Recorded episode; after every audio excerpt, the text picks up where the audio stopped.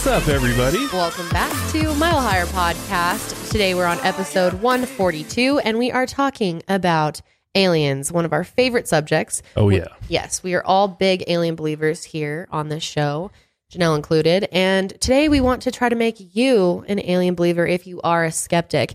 And there has been some new news in the, I'd say, UFO community. And something you guys have been Just asking us news. to, yeah, it's been like world news, honestly. It's really interesting. And um, many of you have asked us to touch on it and just share our thoughts, talk about the validity of it. And Oh, we're gonna dissect Yeah, it. We're gonna go gonna deep on dissect Mm-hmm. the whole alien issue because, and also like, I've got a lot of evidence I'm gonna show. I've got a lot of different people that I think maybe Mm-hmm. you've heard of, maybe some you haven't. That kind of brings a lot of legitimacy to some of the claims that are out there Mm-hmm. uh, about aliens already being here and the reasons for why we haven't.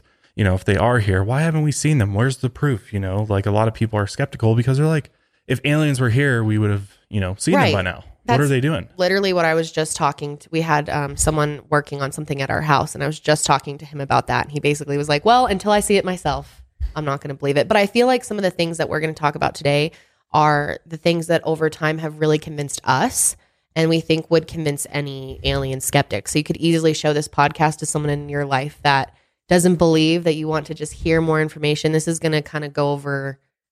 It's a good like launching point. Yeah, yeah, it absolutely is. Like I went and gathered some of the best, you know, clips and different people and things that they've said and really credible people who, you know, it's it's really hard to question.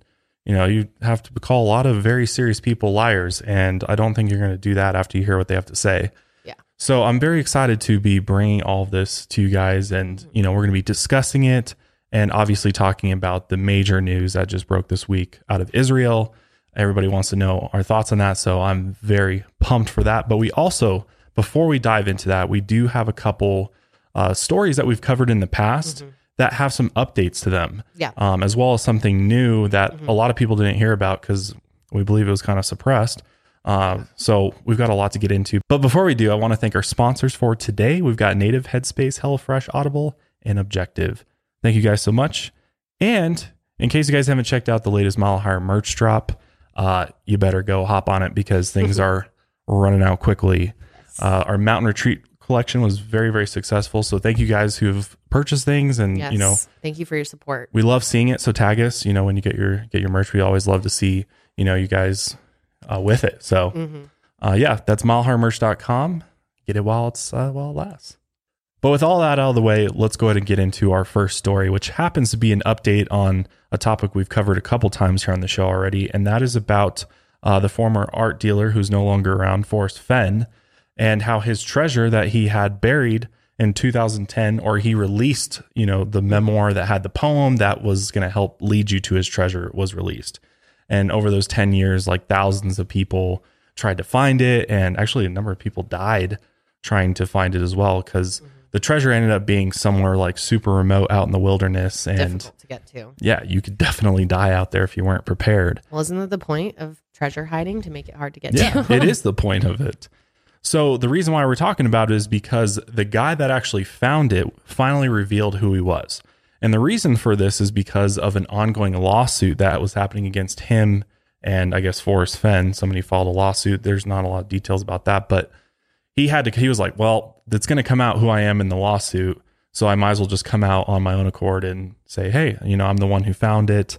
And so they did an interview with him and kind of talked to him a little bit about, you know, what was it like to to find this treasure, like what's your plan with it? And like Forrest Fenn, his wishes was he wants it to be displayed. He wants because it's like really cool shit that's in there. I mean, there's all different sorts of you know art and artifacts and va- very valuable things. yeah, he wants to share it with the world. That's exactly. But obviously, if you go looking for that and you spend all that time, you probably Yeah. want money, right? You want to you want to sell it. So. Cash it in. he wants to respect. So this guy is, I guess his name is Jack Stuef, is his name, and he came out and wrote like a blog post that explained that yes, I was the one who found it. Um, and the reason why he did want to remain anonymous is obviously because there's stalkers, death threats, home invasions you got to worry about if you find somebody's treasure. Right. But after he found the treasure back in June, he then brought it to Forrest Fenn's home in Santa Fe. And He to just like, showed up with it. yeah, he's like, hey, man, I found your treasure. and then he went and put it in a vault somewhere in a secure location in New Mexico. And he's keeping it there until it can be eventually sold and hopefully to somebody who will display it. Okay. So, oh, okay. That makes sense. But I he- wonder if he's going to write any type of book about this. I want to know the story. Yeah. I want to know the process. where it was. We don't know where it was. Right. He won't even reveal the location of where he found it. Why? It's not there anymore. I don't I don't know why he won't do that exactly. Hmm. I, I think he kind of wants to, you know, keep it mysterious and, you know, Yeah, I guess. But that's kind of lame. Isn't that the point? Like, we want to hear the story. yeah, exactly. I want to know the whole process, how he found it, any other difficulties he ran into. Probably be a good book, right? I mean, he said a couple things. He said he first got obsessed with the treasure back in 2018, and he spent countless hours studying the poem, which was in Fenn's memoir, which served as, as a map basically to the treasure's whereabouts when he actually found it on June 6th. So I don't know. I think he's I think he's just going to try to keep it on the down low. I mean, this wasn't like huge news or anything because obviously you don't want that kind of attention if Right. if you've got all this valuable treasure Yeah. because Just like winning the lottery. Right? yeah, exactly. You want to kind of keep it on the down low, but Mm-hmm. that's uh yeah, that's the update with that. So That's pretty cool. Jack is the man who we don't found about treasure. treasure very often. no, you really don't. It's pretty cool. It is really cool. So the next bit of news that we have to update you on is regarding Vanessa Guillen. And we talked about this uh, when it happened. Um, Several times. mhm. And do you want to explain, like, give people a little bit of backstory on what happened with that exactly? Yeah, essentially, Vanessa Guillen, she worked on the Fort Hood military base, and one day she went missing. And for a while, we, you know, people were looking for her, hoping that maybe she'd be found. Um, but soon it was revealed. They f- ended up finding out that it was a guy that she worked with at the base. Um, I can't even. What is his name again? I've already put it. Aaron my mind. Robinson. Right. Yes. And he had the assistance of his very strange girlfriend, and they murdered her. Well, he murdered her Yeah. brutally. She helped him get rid of the evidence. And it, she was likely murdered right on the base. I think they've discovered now that she was for sure murdered on the base. in the armory room. Yes, in the At armory. Fort Hood, room. yes. Yeah. I remember there was some question about that for a while, but yes, now that we know she that's what happened. And before Vanessa was murdered, she told several people including her mother that she was dealing with sexual assault and harassment on the base. And she was afraid to tell anyone about it because she was worried about what could possibly happen to her and that she had seen other women not be taken seriously or be punished or something has happened because of them going forward. So her mom was pressuring her to come forward and tell someone. So there was there's a lot of talk about, you know, at what point did she or did she tell anyone at the military base who should have done something about it? And what is the process in place for this type of misconduct? And it's just the family's working incredibly hard to make sure that, you know, Vanessa that her name that her death means something out of all of this and that something is changed because of this. Yeah, because they didn't even like it took forever to even look for her. Like the the military base did not take it seriously No. as like an actual like so, she could be in danger. Mm-hmm. She disappeared, but she could literally be in danger. So they didn't take it as seriously as they should have, considering Yes. the circumstances. They were extremely disrespectful to her family and yeah, just didn't even take it seriously, tried to hide things. They've just been sketchy the whole time. So, One of the results of this of this horrible tragedy was the fact that they were everybody was demanding for a review of this base mm-hmm. because this base has a very very dark history. There's been a lot of things going on with it. So an independent committee came in and they conducted a full investigation of the mm-hmm. base, thoroughly went through and Because- looked at everybody in charge, everybody who could have been involved. Mm-hmm, mm-hmm. You and know, because many people have been found around the base or people other people who have worked there, it's not just Vanessa. No. So we're looking at this past year alone, 25 soldiers assigned to Fort Hood died from either suicide, homicide, or accidents. And again, some of those are not, you know, it's not the same thing, but still 25 deaths related to Fort Hood. That seems a bit high. And there are numerous homicides, numerous suicides in that 25 number. And there's just many people reporting on a toxic work environment and experiencing similar things. Yeah. You know, Yeah. not going as far Culture is as death, horrible. but just horrible work culture and environment. I mean, I don't understand military culture. I've never been in the military. I don't even know anybody who's in the military. So I don't know what I know it's a different type of culture in the military, but it seems like it's very clear that women get treated differently, and there's in, in a lot of place, a lot of bases, Maybe not of- all bases, not all bases, obviously, but in this particular base specifically, it was just out of It's control clear. Mhm. completely out of control. I mean, from 2014 to 2019, an average of 129 felonies were committed annually at Fort Hood, including murder, kidnapping, and sexual assault. That is mind blowing. 129 felonies. It's way too many. It's, that's just wild. So after this committee released a report, that's what was released recently. 14 U.S. Army leaders from the base, including commanders and other leaders, including the head of the base when Vanessa Guillen was was murdered, were fired, completely removed from the base. Which a lot of people said that this was going to happen. It was just going to take time to like make sure they had had it all in order and could because there was a lot of people obviously trying to fight it within as well. Yeah, and people are protecting each other and Mhm. stuff. So Right. I'm glad an independent committee came in and investigated it, and it wasn't the army or the military investigating it themselves. So yes. that That's was that was good. The other thing that was announced is that they're going to be putting in place a new policy on missing soldiers, which is huge too. So now there's going to be a new status called absent unknown, with which missing soldiers will be tagged for the first 48 hours they are missing. And soldiers will no longer be considered AWOL, absent without leave, unless commanders determine the absence is voluntary. If they cannot show the absence is voluntary, commanders will classify the individual as missing and dispatch a liaison officer to update the soldier's family while the military personnel try to locate the missing soldier.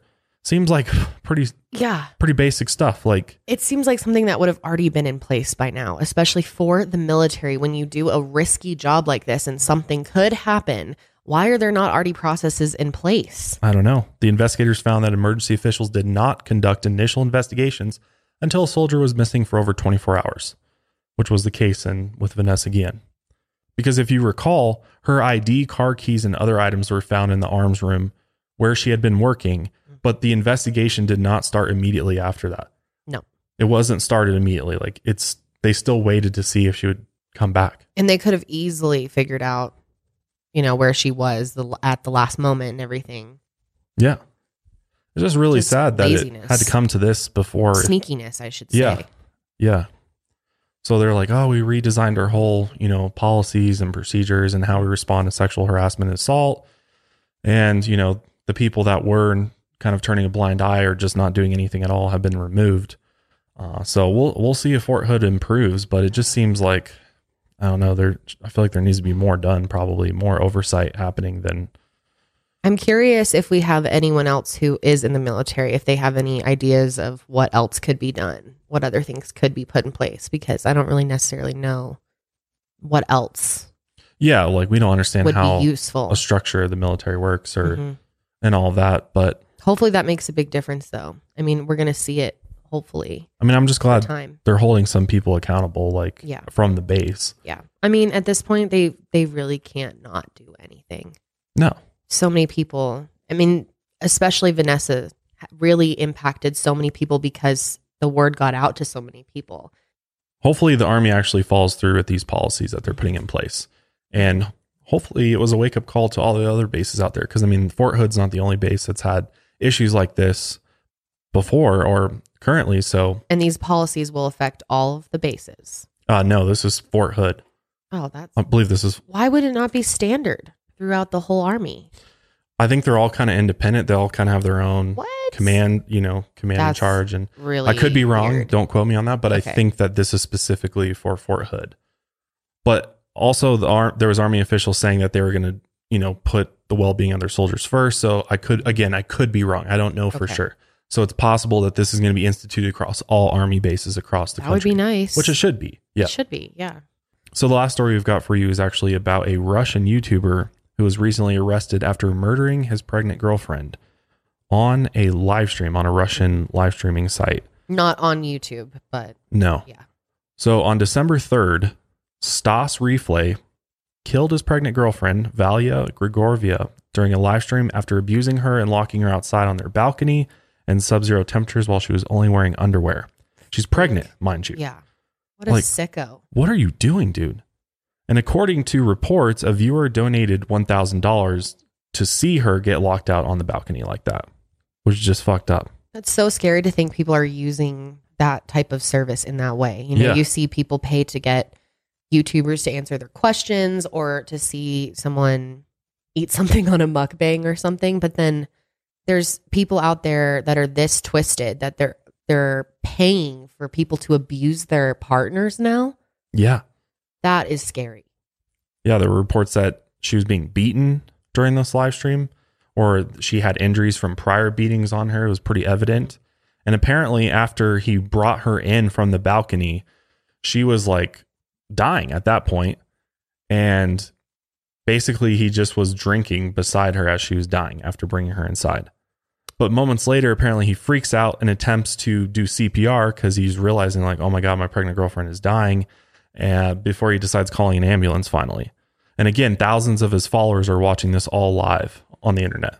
And I guess if you're watching this, what can you do? Are there any tools? And if it's not on YouTube, so you can't report it, which all they can really do is take it down. Can they find an address and get help to someone? You don't know where this person is, or No, that takes a lot longer know, to do that. I'm sure a lot of people were watching this freaking out. oh, I'm sure. Because I mean, people people were starting to clip it, I think, and put it up on YouTube, right? And YouTube was re- like removing it. Yes, some clips made it to YouTube, but they were taken down pretty quick. But apparently, during the footage, he was quoted as saying, "Valia, Valia, damn, you look like you're dead." Bunny, come on, tell me something. I'm worrying. Damn, I'm not. I can't feel her heartbeat. What a fucking crazy fuck. And this all went on for two hours after she died. It's so sick. So sick. The fact that that can be on, that's just so scary is you can't control things like this off of these bigger platforms like YouTube or Facebook. That would have been handled so much quicker. But who knows where the fuck he's streaming some random this. live stream site. I mean, there's so many live streaming sites now. I feel like it's only a matter of time before somebody like takes advantage of that and like where they Oh, don't yeah. have the team that's like watching it and Mhm. monitoring what's being because I mean you can make that's a good business for a lot of people to create a, a live streaming platform like that. Mhm. And there's so many that have popped up, but it's like it, there's probably one out there where you could get away with that for with anything anything goes. Good amount no of time. watching it. Yeah. Yeah. hmm eventually the ambulance uh, got there and the police got there and he was interrogated and obviously arrested. He faces up to two years in prison if the forensic experts are able to prove that his girlfriend died from hypothermia which clearly is what happened. I mean in russia you put her outside in the winter. Sub-zero temperatures like and she's pregnant. What are you doing? So so sad. And so many people deal with abusers like this and they're stuck living with them, have nowhere else to go. It's just like the saddest thing hearing it a story end this way. Yeah. But the good thing is is that this was all on a live stream, so there is evidence of everything that will obviously be used against him. But I don't understand how he can only face up to two years in prison. That's insanity. Yeah. It just must be completely different in Russia. I know nothing about their criminal justice system. Yeah, I mean, criminal justice systems across the country. This was something I ran Across the into. world. Yeah, across the uh, yeah, across the world, not our country. But um yeah, across the world are very different and Yes. Mm-hmm. like their maximum sentences are way way lower than ours. So, but 2 years, That's yeah, I mean, that seems like pff, what even is that? That's like a slap on the wrist. yeah. when he I mean, he killed her in a sense. Like somebody paid him to kill her. and their baby, which I know like a lot of people that's like personal whether you believe like cuz we've talked about cases where pregnant women have been Mhm. murdered and so it's like always a discussion of you know, do you get charged twice? Is it an extra charge on top of it and such? So you should. I he murdered her and the baby live, and there's evidence of it. I don't understand why he wouldn't be locked up for the rest of his life. Well, Doesn't- I think the charges could change. I think initially they just because they don't know for sure they haven't gotten an autopsy, they don't know They- that it's on camera. right. But they have to they have to prove that she died of the hypothermia, which was Mm. What she you know what happened to her when she was outside and he put her outside. So they have to connect the dots. But I think the charges are going to change. I think he's going to face a higher Okay. higher sentence, which is which is good. Okay, that that makes sense now. Yeah, Yeah. So just Hopefully. initially they're locking him up. I hope you're right on that. Yeah. Damn, that is not enough. Right. I mean, again, we don't understand how Russian criminal justice system works or how they sentence people, but that does seem very low for this crime. But doesn't it make you wonder if the person who donated and requested that this happen gets any, you know, jail time or has any accountability in this situation? Can they track I someone don't like think that you really down? can though. Uh, but Well, I doubt they will, but should they? well, do you lock somebody up who tells you to kill somebody and you kill the person, does that person should that person be locked up?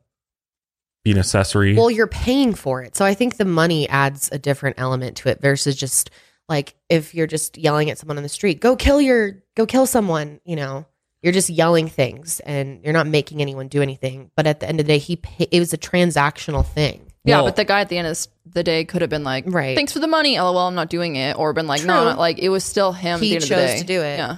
Yeah. and I don't think No, the that's a guy good that point. paid the thousand dollars was like, go kill her by doing like laid out the exact He just plan. said lock her outside. Hey, it'd be funny if you Still. made her stand in her underwear outside on the balcony. what a pay you a freak. thousand bucks. Who are these freaks that are paying? Who's paying a thousand bucks for that? I don't know. What in the hell? Like, tell me. I don't understand. I do people have that much money that they're willing to just spend a thousand dollars so someone stands on a balcony? What weirdos? People will pay any Sickos. amount for their weird So fetishes or scary. weird, you know, things that they like. I mean, people will pay endless amounts of money. There's there's so many people where I'm like, how? Why are people paying them? Yeah. Like it's just That's bizarre. just terrifying and really upsetting. Another thing with this story, though, that we were talking about earlier is how it seems like this story has been somewhat suppressed. Like, I wonder how many of you have even heard about this.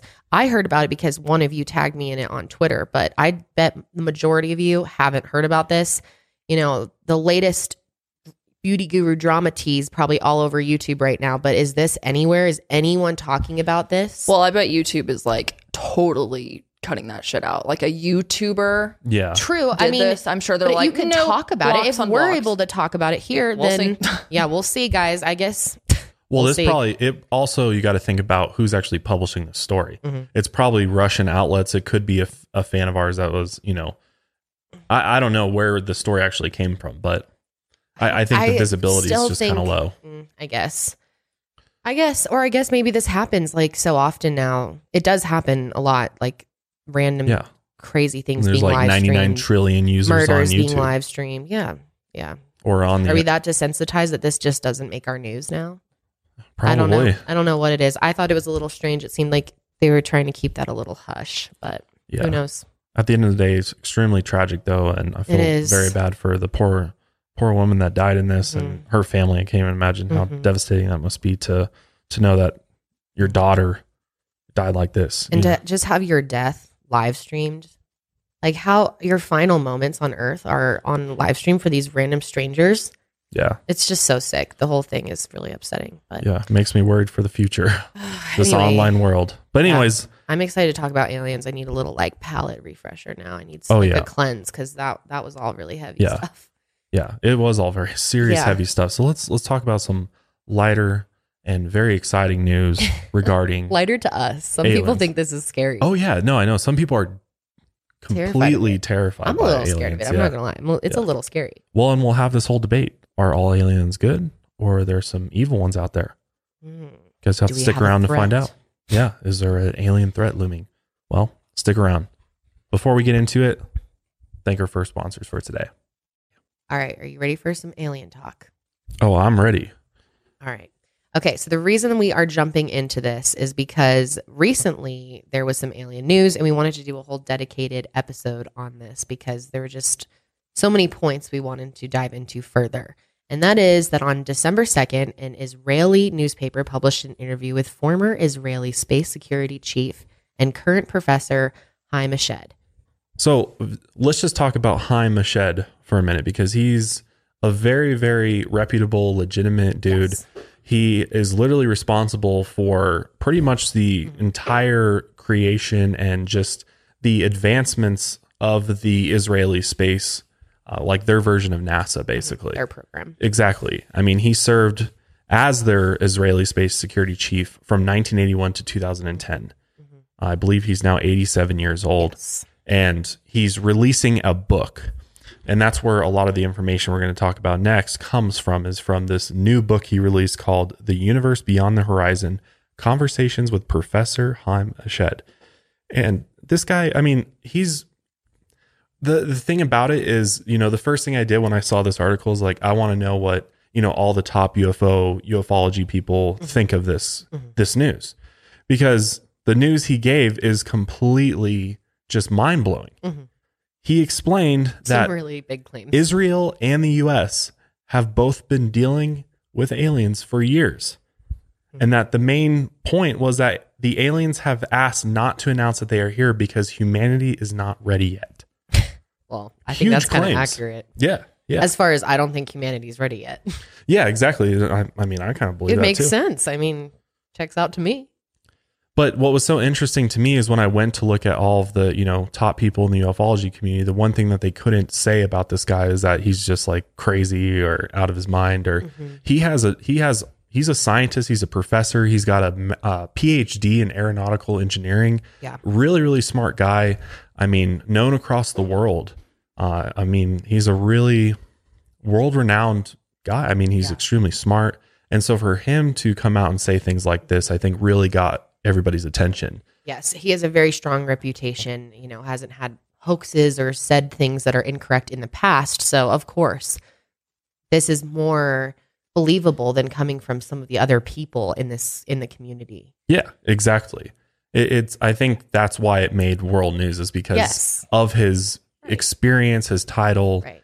and the fact that it's it'd be like if our head of NASA came out and said Mhm. this. Like how big of that would be breaking news on every major news platform. This alone should be just because it's a different country doesn't mean it's any less significant. It's still a big deal and should be. I think.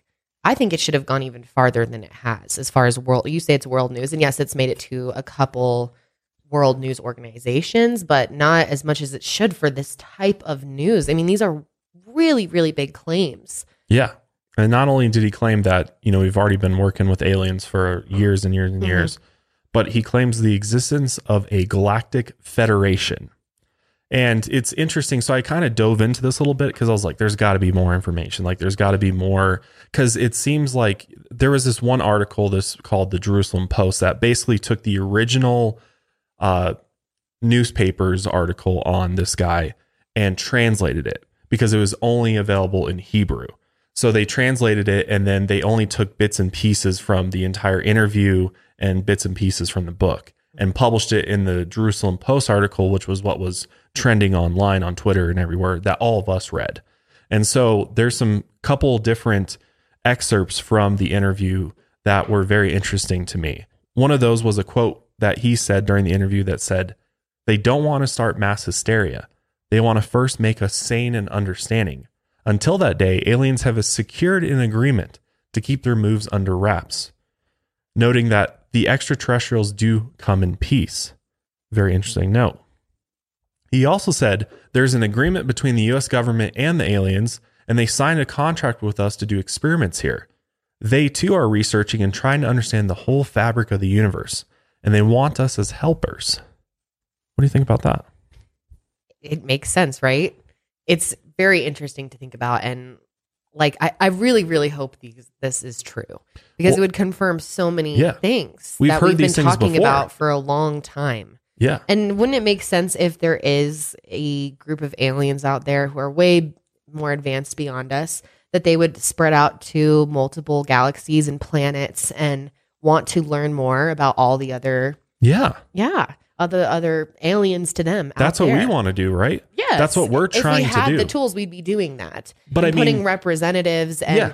and they're probably making an assessment on are they able to absorb this information could it cause problems we don't want to disrupt their they probably i'm sure there's something in place as well that's like you've got to maintain the culture and the society that has been built like not interfere Yeah. with our Right. own development Right. Exactly. i think that's part of universal growth Yeah, well, if there really is a galactic federation, there's probably rules and laws Yeah. that can't be broken. You're That allowed to go and explore and potentially help another civilization, but you can't go in there and just completely take it over. And, you know, because a federation would mean that there's multiple groups, extraterrestrial groups that are all working together. And, you know, just like we have the UN, the United Nations here on Yeah. Earth, they, it really makes sense that there would be a galactic federation why wouldn't there be all these other you know races from all these different planets And So, what, this guy just decided to go rogue and start making all this shit up and ruin his whole reputation and career? at the end of your life why would you do that Why? why would you do that Why? And that's the the argument for that is like people are like he just wants to make money. He's just trying to sell Okay. books. This is a publicity stunt, even.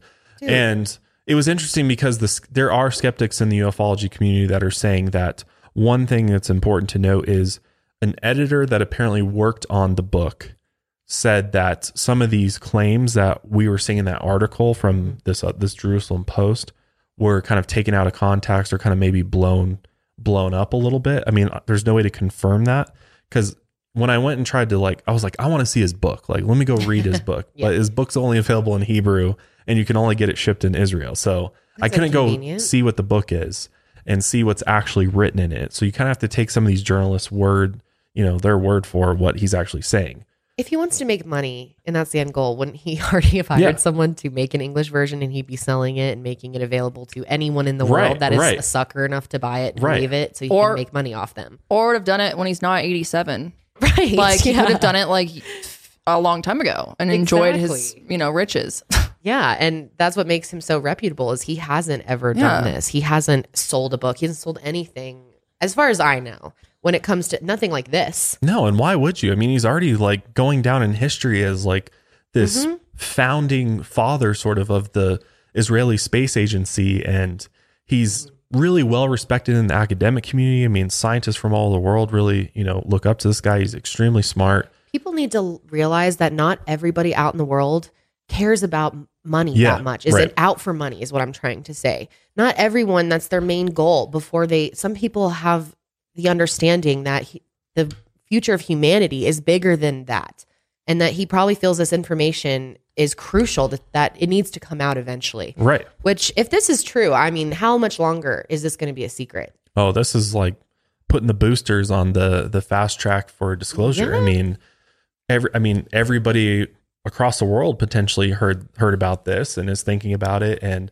a lot of people are just memeing it and, and you know kind of laughing about it and thinking it's it's funny and and joking around about it, which is all all fun and games right now, but we could be in for some big surprises here in there in the next i honestly think three to five years. That's kind of what i'm thinking as far as this subject goes. I mean, what do we know? But yeah, that's just my pr- prediction and what I've heard from others in this community that are really starting to really, you know, talk about disclosure is going to happen. Like we it's only a matter of time before the government can't deny us the information any longer. And they have to be transparent. It's only a matter of time before we, you know, honestly, we should be taken to the streets being like, "Tell us what's going on." hmm Like- and hopefully this inspires other people who have information and are credible sources to come forward and share that or Yeah. spread this because that's what it's going to take to really push this all the way out.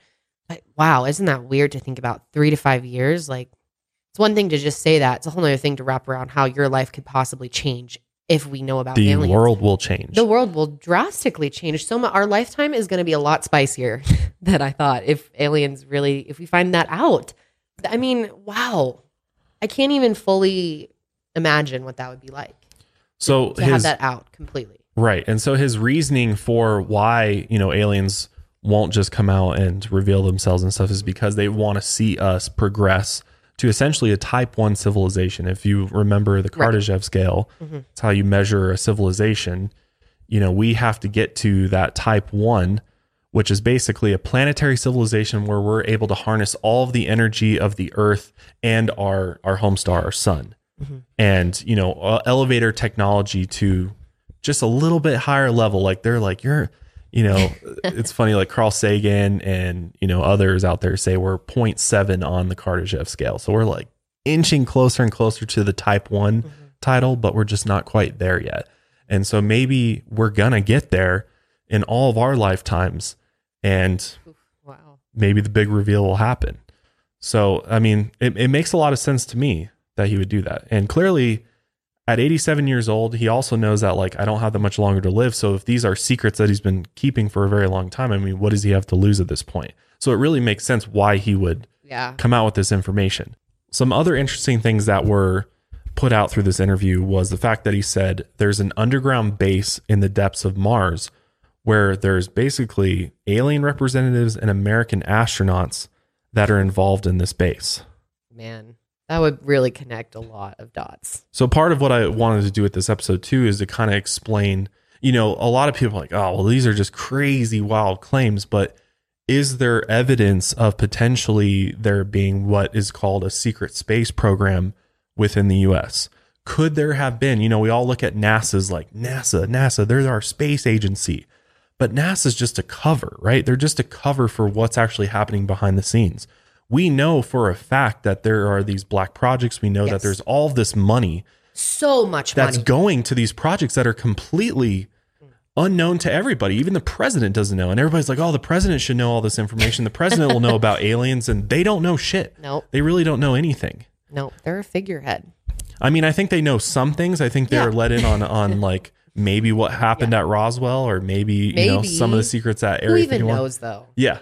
Well, it's it's interesting because uh, Eshed said that Trump, President Trump, was actually going to reveal the aliens' existence, but the aliens in this Galactic Federation were like, no, no, no, no, don't do that. The aliens like sent Trump a message. They're like, "Listen, dude, I don't. They like popped up in his in his room or something. I know you want to stir shit up, but you cannot do it if they're not ready."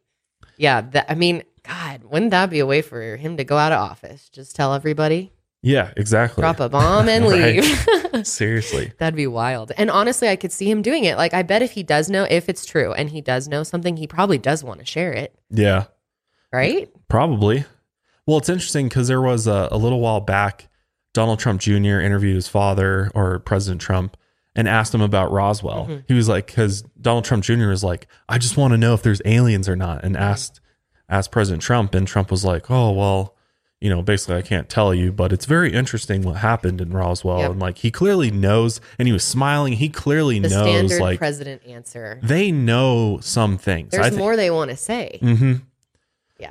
But then on several other occasions, he's been like when all the UFO reports came out from the Navy pilots and stuff, he was asked, you know, what do you think about the UFOs? Do you believe, you know, they're they're alien or they're real? And he denied. He was like, "Oh, I don't personally believe it," but I was like, "Dude, you're just covering. Like you're just saying that cuz you know that's what you're supposed to say. You're supposed to deny, deny, deny." Or maybe he really just doesn't know shit and they never filled him in on any of the actual secrets of what's happening in these projects because they were worried he might go and tell tell everybody. Well, that'd be very strange for Haim to just make that up. Yeah. Why would you add that detail in there? Because couldn't Trump just debunk that and say, no, that's not true? I don't know anything or nothing's going on.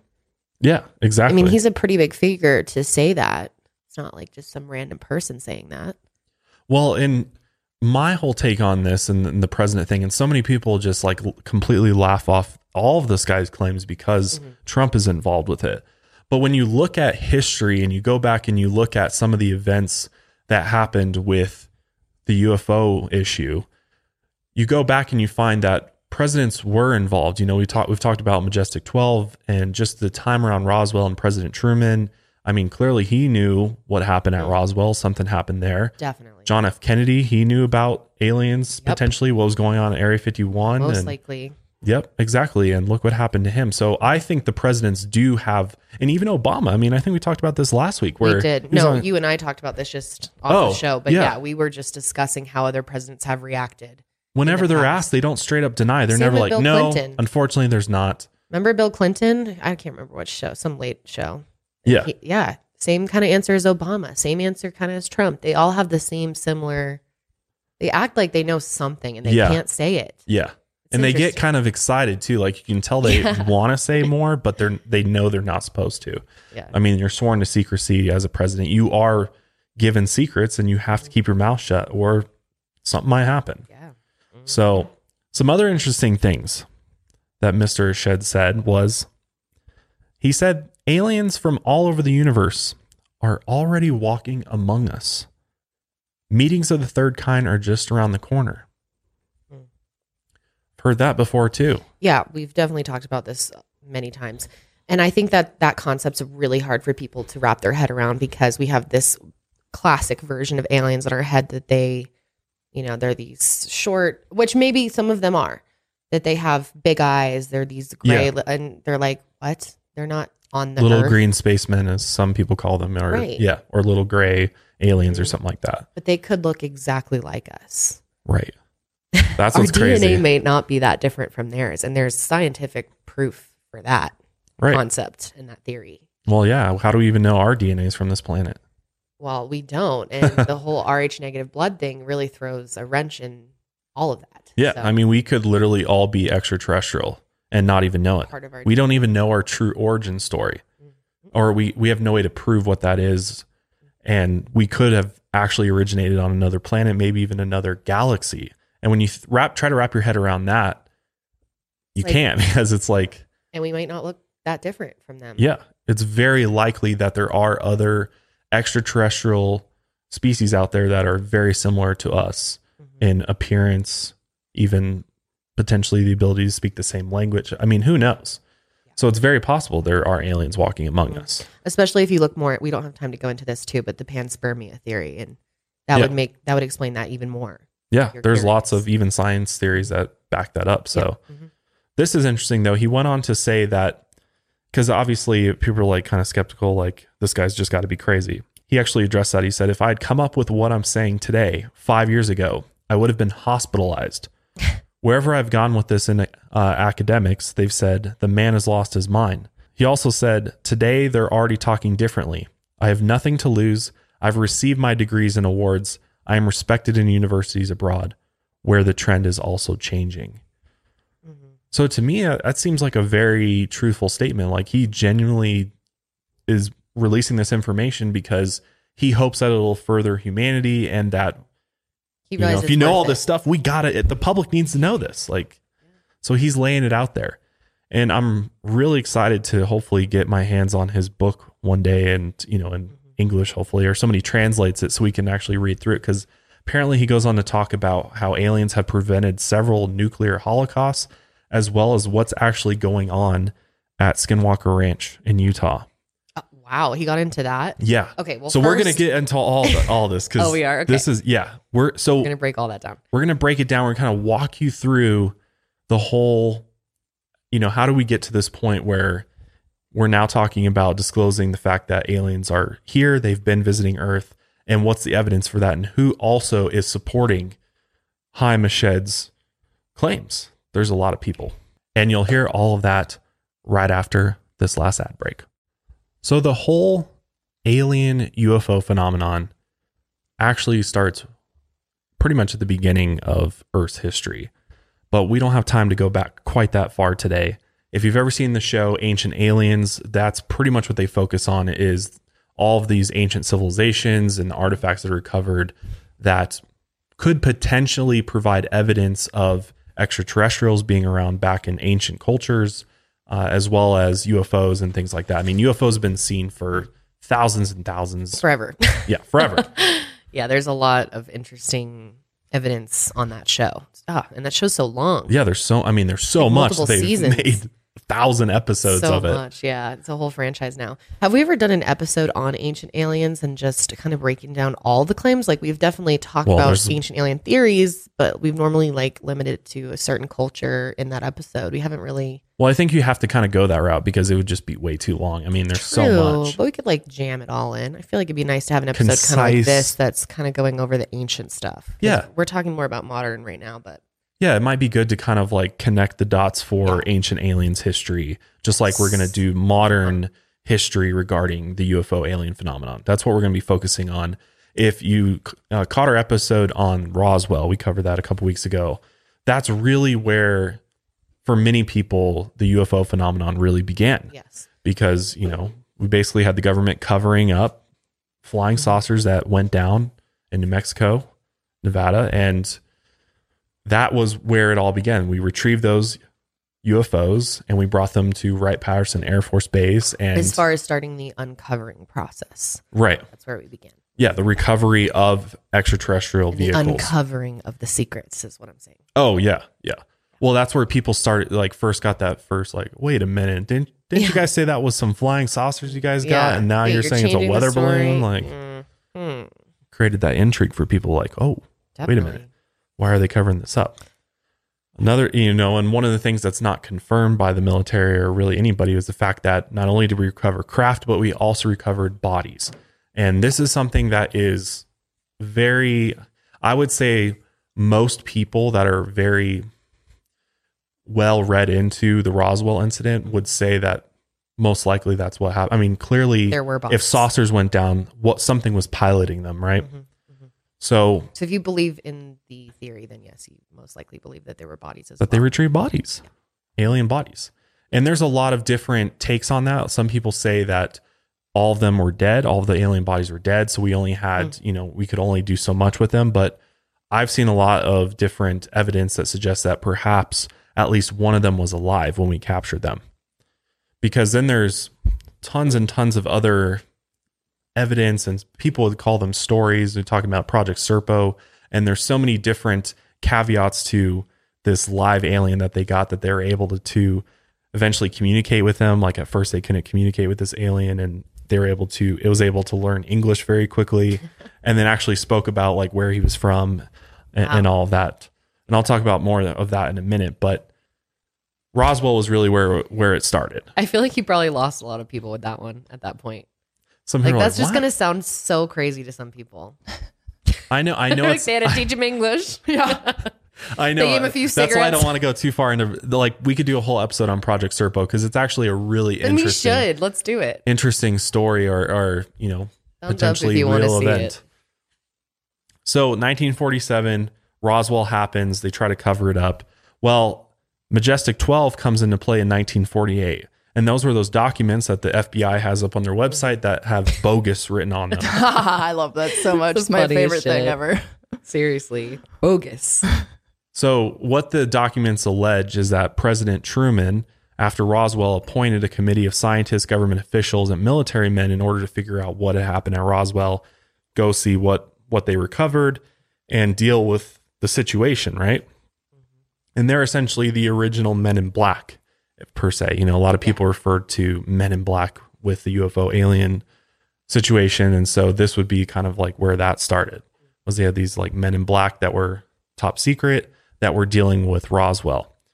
Well, I dug into that a little bit more and you know, I want to try to always present both sides of some of the stuff because sometimes there is conflicting evidence that would say, okay, maybe the, those documents were bogus. So the story behind the documents, right, that are up on uh, the FBI website, they were dropped off in an envelope to a documentary producer who found them. Somebody dropped them in their mailbox. These class highly classified documents, if they're real. And and this was in 1984. So they came out in 1984, the Majestic 12 documents. And then after that, the FBI went and was like, oh shit, did they have classified documents? Took them, reviewed them, and decided that they were bogus and then just posted them on the website. Can we make merch that literally shows the form bogus? Honestly, that's a great idea. Wait, like that'd be so fun. I really would. I like that. Next drop. yeah, right? Yeah, This is our like a- majestic 12 drop, guys. That, would be- awesome. That'd be really funny. But one of the things that the FBI did when they reviewed these documents was they figured out like there was some incorrect ranks assigned within it that doesn't match up with an actual government military document. Uh, the formatting was different than other standard documents. Um, also, just some of the verbiage, like in in the document, usually you hear like the White House or government agencies refer to the media as the press, but in these documents it was just the media. So that's more of like a civilian term versus a government term. But ultimately, that's why they ruled it bogus. But there's a lot of people in the ufology community that do believe these documents were legit and they're just trying to basically cover them up and say they're bogus or counterintelligence, whatever you want to call it. And we shouldn't, you know, we should take it more seriously than they're telling us that. Well, if they were hidden, they were hidden for a reason, and they're not going to admit that they're real if they are. Yeah, You know, that's what I that's what I say too. Is like, it's not why would they admit to it? I expect them to say it's bogus. It's a it's funny and unexpected that they literally wrote it all over it. But I mean, Well, if you think we about they it, were going to do that. it kind of makes sense why a documentary producer would get a hold of them. Like whoever had them probably knew that these documents would be destroyed if they were ever released. And so they went and, and dropped them to somebody who they knew would publish it and make it public because they're like, this needs to get out there. We need people need to know the truth about what happened at Roswell. like rogue worker made a copy or took them or something. Right, exactly. Mm-hmm, mm-hmm. And so this was just the FBI trying to discredit it and, you know, make people stop looking into it. With their track record of lying, I don't believe shit from them. So Right. So that was like 1948 when the Majestic 12, in theory, was going on. This whole operation was happening, trying to figure out with Roswell.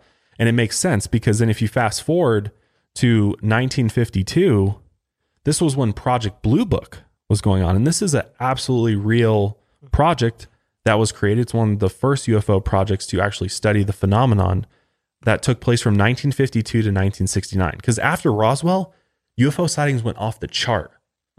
There was 12,000 recorded sightings or events during the Project Blue Book period. And I mean, of course, someone could argue though that that's because there was a lot of hype and hysteria around Roswell, and that is a lot of those, probably the majority of those, were just airplanes. And around this time, there were a lot of airplanes that actually reflected their metals that they were made out of, still were like more reflective Yeah. in this time. Yeah, there I, I mean, I'm not saying that there was 12,000 No, of sightings you're not alien craft, There was reports. right. But it is interesting to think like, is it possibly connected to Project Blue Book or is there anything else to that time period? But why that create a top secret project to study your own work?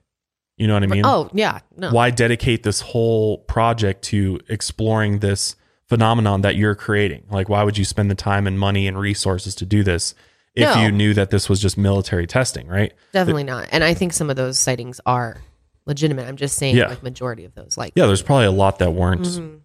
extraterrestrial or something like that. Yeah.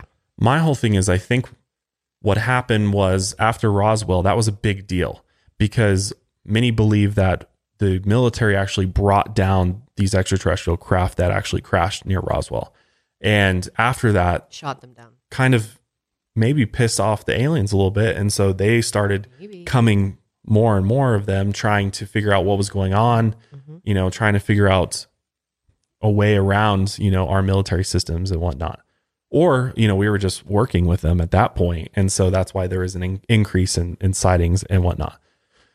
But Project Blue Book, absolutely real. There's actually a history uh, series on it called Project Blue Book. Uh, we know this was a real thing. It's been declassified. What's interesting is there's a lot of debate on what they're actually studying. Well, there's a clip from Colonel Robert Friend, who was basically the director of Project Blue Book from 1958 to 1962. And his reaction when asked about what he thinks about Project Blue Book is very interesting. Take a look. Roll it. In 1969, the Air Force officially ended its public investigations. Which would suggest what? Well, I That mean, they knew what it was? Or didn't know what it was.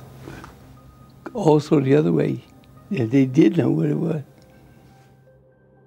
Doesn't his face tell a million words? Like just that facial expression, that smile he gives. He looks so all knowing. He's like, oh, I got some shit I could tell you, but I can't. hmm so I don't know how long people are going to try to discredit all of these people. What they're all just insane, or they're all liars, or they're all out for money and want to make money off a book. Like, how long is that excuse going to work for every single one of these people that are highly believable people? They're not just some Joe Smo, schmo No. saying something. no, you know, like no, man, this guy really knows his shit, and look what he's laughing about it at this point yeah, if you don't see any truth in his words still, like you have to be seriously skeptical, man. Well, I think I think the so to that point, I think a lot of people believe all of these people that are coming forward talking about it are all just doing this as a result of you know this is what the counterintelligence wants them to do. They want to kind of spread this message mm-hmm. about you know aliens and make us think you know question things and think that there's this whole mystery when maybe there's not. And so that's what and, and that's why I I agree. I'm like I don't, I don't buy that for a sec either. I don't really believe that all this is just counterintelligence. They're all just trying to fool us into thinking a certain narrative. No way. And it's all just bullshit. No. Yeah. If anything, they want they are encouraging people to slowly leak it out, but it's true. And that's just the way they want it to slowly go out versus Right. just like announcing Right. it one day, you know? Exactly. So throughout the 1950s and 1960s, again, there was just loads and loads of UFO sightings, especially around Area 51 in Nevada. Mm-hmm. I mean, everybody knows Area 51. Somebody almost tried to storm that place, which I, I find hilarious, mm-hmm. and actually didn't. That thing totally fell apart. I forgot about that. Yeah. Storm Area 51. That was in September, huh? God, it feels like it was a year ago. Oh, it was 2019? Wasn't it? No, it was Or- 2020. What? Isn't that insane? It was literally this year. no, it, It- wasn't. are you sure? Janelle, how Are you off sure? are you? It is not this year. The storm Area 51 was not in 2020. That was that Yeah, was that was- 2019. Was it? you Yeah. thought that was like Shut two up. months ago? Yeah, well, that's true. Are you Okay. sure? Yes. Oh my God. I am absolutely Well, sure. you know We were what? in the I basement don't when that even was know. happening. Were we? I Yeah, don't it was know. September 20th, 2019. Yeah. Well, great. I was like, that happened in 2020. Good thing oh my that God. my brain has been off since March. So that's really gonna cool. say. Dang. Okay. Okay. that makes more sense. Yeah. Yeah, way off there. That's Hello? funny. I was like, what? Just making sure you guys are paying attention. You passed. Good job. But anyways, Area 51 was at one point a very serious top secret base. Mhm. So I'm going to connect a few a few dots here real quick. So Area 51 was actually built by Lockheed Martin's Skunk Works, and Skunk Works was actually ones that I believe built Area 51, and that Area 51 was where they were testing a bunch of different uh, highly classified experimental aircraft. So a lot there is a lot there was a lot of UFO sightings around Area 51 because they were testing all of this really really cool experimental SR-71B uh, Blackbird. If you've ever seen that before, that's a really cool aircraft that they were testing. So there was a lot of things that could look alien to some that was just the military. But a lot of this technology that they were using for even some of you know this this aircraft that we now know about could have been helped built by the reverse engineering of the craft that we retrieve from Roswell, right? If they mm-hmm. retrieve this craft, they're absolutely going to try to figure out how this thing flies, right? Of course. And that's what majority of people in this community believe. Is that that's what happened mm-hmm. is we we retrieved that craft and we back engineered it, figured out the technology and then started applying it to our own aircraft. Right? It would just make sense. Right. So that's what that's what was happening in Area 51, 60s, 70s, and in the 80s. This is when Bob Lazar comes into the picture because Bob Lazar really we didn't even know about Area 51. Area 51 was top secret for a long, long time until Bob Lazar broke, you know, broke mm-hmm. the story that hey, I've been working at Area 51 and here's what what's going on there. And for a long time, he had to just go off of his claims and just tell, try to convince people that it really was a place, it was real, because they didn't announce that it was real until what, 2004? Yeah, yeah. So think of all that time. Or it was yeah around there. Yeah, yeah, some people thought it was he was just completely fantasizing and making this up. yeah, because he went to the media in 1989. Same shit. People, he's crazy. He Yeah. wants attention. He wants to make money. Like all these excuses people make for people. Like Bob Lazar is a genius person. Extremely what, he's intelligent. just making this up because what? He's bored? no, Like, Yeah, he's what is bored. the No. argument? I don't get the argument that people have for this type of stuff. Yeah, just I don't I don't understand it either because I mean every I mean he seems probably like one of the most credible people I've ever Yes. ever even heard speak before. Mm-hmm. And he doesn't seem like the individual who's out there just looking for clout or something. Like he's just trying to get get that clout wants game. clout. He's like, I'm looking for the blue check by my name. Yes. He's like Twitter, please. oh, I'm sure if he has a Twitter, it is blue check. No, he ain't even on social. media. Are you kidding Yeah, me? I was Yeah, say he wants to be on. He like is so off the off the yeah. re- what am I trying to say? Grid? Record off the grid. Yeah. So if you're not familiar with Bob Lazar, we also have an episode on that. But to give you Mm-hmm. a short synopsis of Bob Lazar, he came forward and said he worked on basically back engineering these craft from somewhere else that had this anti-gravity propulsion system. They had all these different things he'd never seen before. In fact, he claimed they had nine different UFOs at Area 51 that were all very different from each other. He even said that some of them, when he saw them, because he actually brought him into it, because one of the person people on the team died uh, from from they said an accident that happened, Holy shit. and he replaced that person that died on this team, this top secret team Yeah. because before that he was working at a place called Los Alamos Laboratories, which is also a very like they do a lot of really cool stuff there. And so they brought him in in here because I mean he's extremely brilliant, especially in in science and physics, and he understands all of this stuff and how it works. He was completely blown away at the technology that he was seeing and the things that he was working on. Yeah, Well- so much so that he went forward, but like while he was still working there. Remember he like met someone in a car and talked to them and it didn't have his face showing at first. What is his documentary called? Or the new oh, it's Bob Lazar flying saucers. It's by Jeremy Corbell. You can or is find it, it, I that way. believe Bob Bizarre. No, Bob Bizarre. Bob Lazar. Bob Bizarre. Holy shit, that's amazing. That's an amazing Bob name. Bizarre. That would be legendary.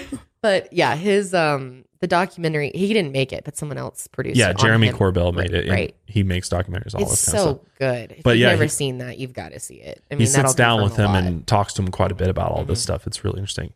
But one of the things that he doesn't, Bob Lazar doesn't talk about today, that he only talked about way back in the 80s when he came forward, was the fact that Bob said that when he was looking at all this craft and working on them, he was at a place called S4, which is another hidden base off site of Area 51. Mm-hmm. And when he was brought in, all of the UFOs looked different, but some of them even looked ancient. He said, like they were, they found them in ar- in an archaeological dig. Think about that for a second, because we were just talking about ancient aliens at the beginning. Maybe we have found downcraft in archaeological digs before, or you know, somebody's out there looking for them, and there could be even more out there. I That mean, would make so much sense. And if Bob says it, dude, I believe it. I believe Bob. I do too. Hashtag believe Bob. That's what we literally said last time. Two I'm. I'm pretty sure a lot. There was a hashtag I believe Bob for a while. I'm pretty sure that was a thing. Well, one of the other things that he no longer claims anymore, because it's a pretty bold claim. Apparently, while he was working on these craft, he was briefed with these documents that said the flying saucers, or some of them, were from the Zeta Reticuli star system. Apparently, according to the paperwork, it indicated that they were from the star system and how they obtained it, he had no idea.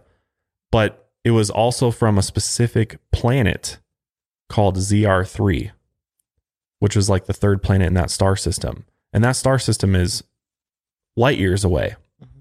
And he he came out and said that there was documents that basically backed up that this was from a completely other star system.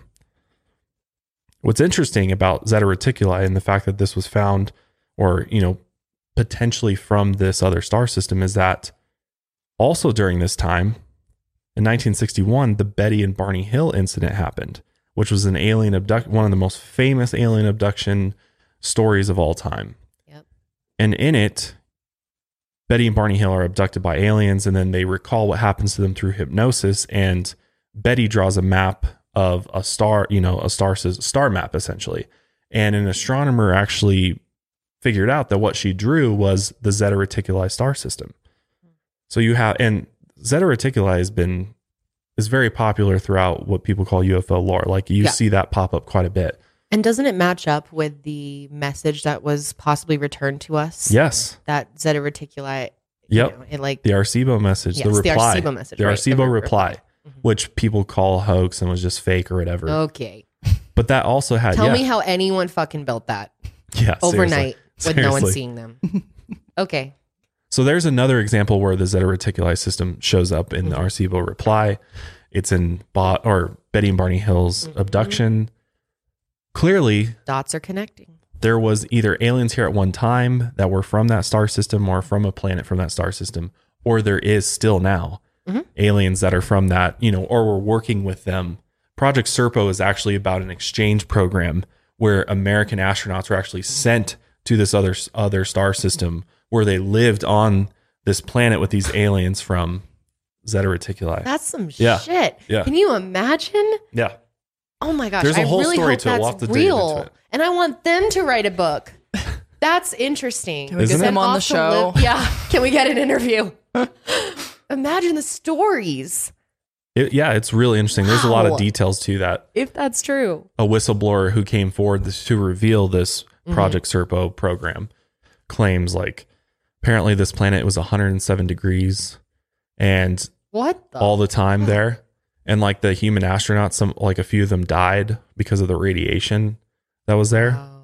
Interesting. but two of them like stayed there like the the whole point was that they were going to come back and because they had this technology from the these aliens and they're called the ebens the aliens they were able to travel from earth to the zeta reticuli system in 10 months.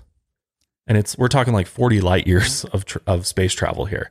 But because of their anti-gravity craft, they're able to basically you know, bend local space-time and kind of go through their own type of wormhole type situation and go travel that fast in 10 months. 40 light years. And I mean, there's more, and, and you know that none of that may be scientifically correct or possible, Yeah. but according to this whistleblower, this is how the program went down. And two, of, according to him, two of them stayed. Yes, They were like, I ain't going back. some came here. We sent our people there. We created a relationship. We created a whole whole situation there. Wow. and there was there was they were able to speak English. It, it's very interesting. There's a lot more to that, but it's interesting that the common denominator here, the common factor, is the Zeta Reticuli system. So, if there are aliens here, I believe that there's probably an alien species from this star system because it just pops up so many times Does. throughout all of these events in ufology. It's pretty interesting. But back to Bob. So, like you were saying, you can't believe that people don't believe Bob. Well, here's a great clip of Bob talking about, you know, why would I why would I not be telling the truth about this? Watch this. I am telling the truth. I, I've, I've tried to prove that. Uh, what's going on up there could be the most important event in history. You're talking about contact, physical, physical contact, and proof of, uh, from another another system, another planet, another intelligence. That's got to be the biggest event in history. Period And it's real. and it's real and it's there. And uh, I had a, an extremely small part in it, but I'm convinced that what I saw is absolute proof of that. There is there is no way we could have created those systems. There's no way we could have made the discs, the power supplies, anything to go with them. That's insane. Right? I mean, I What is don't- he just a giant liar? His life mission is to be the biggest liar and No. con and fool everybody and make a ton of money off these suckers. he's made no money off of it. no, not all. He's such a low key dude. they like, where's all this him. money Yeah. that people always talk about? He did polygraph tests. He did so many things, and the only evidence to basically try to say, "Oh, he's lying," is the fact that we can't verify his work history. We can't even find his birth certificate, and so people are like, "Oh, he's clearly lying. He's lying about his past. He never worked there." But it's like, guys, somebody who knows this kind of information is gonna have their entire history completely wiped out. Like that, all that mm. shit's gonna magically get lost. Yeah. People mean- don't realize that it's that's possible. Yeah, and they're like, "Oh, he didn't graduate from this school. He, you know, there's no evidence that he ever went. I think MIT or something was where he went, and there's no evidence that he ever went there, and he claims he went there. But how easy would it be for you know the government to go in there or mm-hmm. whatever mm-hmm. agency to go in and completely have them As soon as they realized that. he was a problem. Yeah. because they have to try to you know take away his credibility as fast as possible. And the only thing they had on him, other than short of killing him, would be to completely take his his history away from him, so that he has no way to prove that. Yeah, he has no way to prove his education, mm-hmm. his birth. Like there's he- no evidence. his birth. Yeah, Yeah, people, and you can't even search for it. And even the people that he mentions that knew about him working at S4 or working at even the Alamo Laboratories and S4, they can't even be found anymore. Those people are magically missing. So to me, it makes hmm. sense for why we can't verify Bob Lazar mm-hmm. because he came out with this extremely potent information Yeah. about what's really happening behind the scenes at Area 51 and with with flying saucers and UFOs and aliens. I Yeah, mean, why wouldn't they? It's like expected. yeah, it makes absolute sense. And so I, to me, Bob Lazar is telling the truth. I believe Bob Lazar is telling the truth.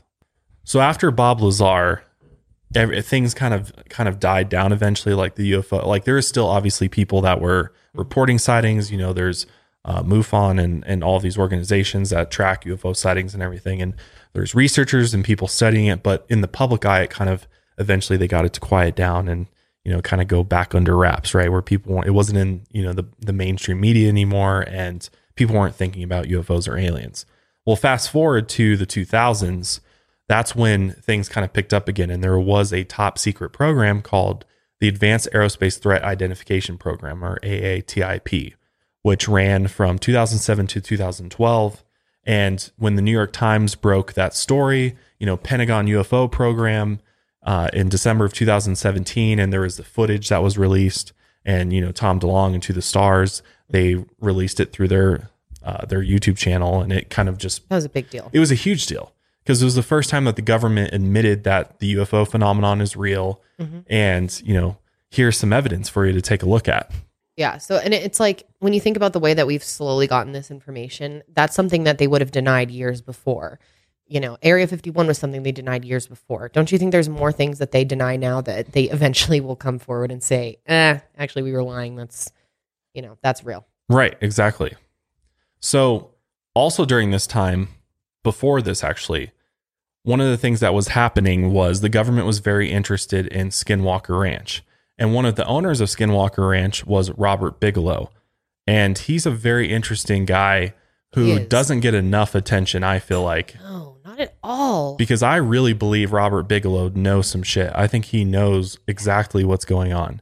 He owns Skinwalker Ranch. And if you're not familiar know, with Skinwalker Ranch, that place, I believe there may even be a transdimensional portal there. Yeah. There is so much phenomena that's actually been recorded there Mm-hmm. that it, it almost defies reality to some extent. Yeah, it's it, we've done an episode on that. Josh did a great job with it. I remember I was really sick during that one, so I was like barely getting through. But yeah, I mean that's an interesting topic in general, Skinwalker Ranch, and and how much. Yeah, I mean we could go on and on about Robert Bigelow. He's just he, he's totally underhyped. I mean, so many more people care about Elon Musk, and they completely miss out on him. on Yeah, yeah, they really do. So I wanted to I wanted to play a clip. It, it's a few minutes long, but it's really good because it kind of connects connects some of these dots for you, and it mm-hmm. also, if you're not familiar with who Robert Bigelow is or Harry Reid, who's actually a Senate Majority Leader, who actually was involved with this UFO program, he was one of the few politicians in the U.S. government that actually knew about the UFO phenomenon and was involved with the program to study them. And this is from a Las Vegas news station and a journalist named George Knapp, who is very famous in this community and really has been hard at work trying to find the facts and reporting on this for many, many years. So let's go ahead and watch this. It's super interesting. This picturesque ranch in northeastern Utah, long considered a hotbed of UFO sightings and other unexplained phenomena, played a pivotal role in the creation of the once secret Pentagon study of unknown aerial objects. In the mid 90s, Las Vegas billionaire Robert Bigelow bought the property and sent in his research team, the National Institute for Discovery Science to study the ranch and the larger Uinta Basin. Over the next 10 years, NIDS scientists had dramatic encounters with the unknown, including daylight mutilations of livestock, mysterious aircraft, and discarnate entities. But this is a lot more than a UFO story, as you learn. This is a a performance of of anomalies that go back many many years. Our 2007 conversation with Bob Bigelow never aired, but he told us then that his uh, NIDS team experienced more than 100 uh, baffling encounters, though they had no uh, idea what was behind them. that we no longer have to worry about uh, aliens coming and taking people away. That's for somebody else to talk about. When Senator Reid and colleagues authorized funding for a Pentagon study, they made a point of saying this was not a search for little green men. The primary aim was to identify, analyze, and eventually duplicate the otherworldly technology that had been demonstrated in multiple dramatic encounters involving the U.S. military. The phenomenon is indeed real. The man who ran the Pentagon study, Lou Elizondo, resigned in October and has since said the technology of these craft is beyond anything known on Earth, but he declines to guess where it originates. No one involved wants to mention space aliens for obvious reasons. I'm not into that. I don't know anything about that. All I do know is that I am interested in science. What is going on in our world? Investigating the source of the UFOs is the 800 pound gorilla in the room. Although Bob Bigelow dissolved his NIDS team and ended the study of the Utah ranch, in 2007, a book about the property caught the attention of the DIA and Senator Reid. Bigelow's previous experience in putting together a team to investigate weird phenomena was likely a factor in the decision to award him the contract to study UFOs. And sources familiar with the study say Pentagon investigators returned to the Utah ranch several times during a three year period. When the New York Times broke its story, it reported that Bigelow built a special secure facility at his aerospace plant to store unknown materials supposedly obtained during the UFO study. I don't know. I don't know anything about exotic materials. Uh, I don't know.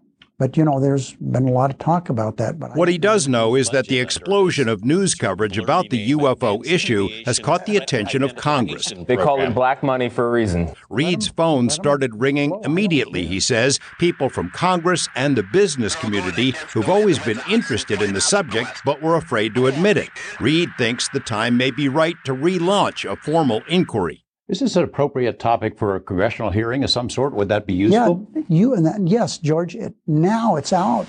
Why shouldn't they do this? You know, you you take one airplane, you, you could want the cost of one military aircraft. Pick the cheapest one they have, cheapest one. Give that money to this research. It's more important than that one airplane. We have enough bombs and bullets to take care of us for a long time but we don't have enough scientific information to help my children, my grandchildren understand the future. So I like that clip because it kind of pieces together the the things that I mentioned before. You know, when talking about Skinwalker Ranch, Skinwalker Ranch, I don't think people realize is is such a huge piece of evidence for this entire phenomenon. Like whatever is happening at Skinwalker Ranch is very real, and there's a reason. There's a specific reason why so much both paranormal activity happens there, but also UFO sightings happens there to this day. And there's even a there's a new show that has the new owner of Skinwalker Ranch because after Robert Bigelow had it and the government was doing their research on it, they actually ended up selling it to a private owner who now owns it. And he has since dedicated the entire ranch to studying the phenomena and they have a show now and I watched some of the show and they're actually coming back with real scientific evidence of strange anomalies on the ranch. Like there is something underneath the ground under what they call Homestead 2 that is generating extreme like deadly amounts of radiation.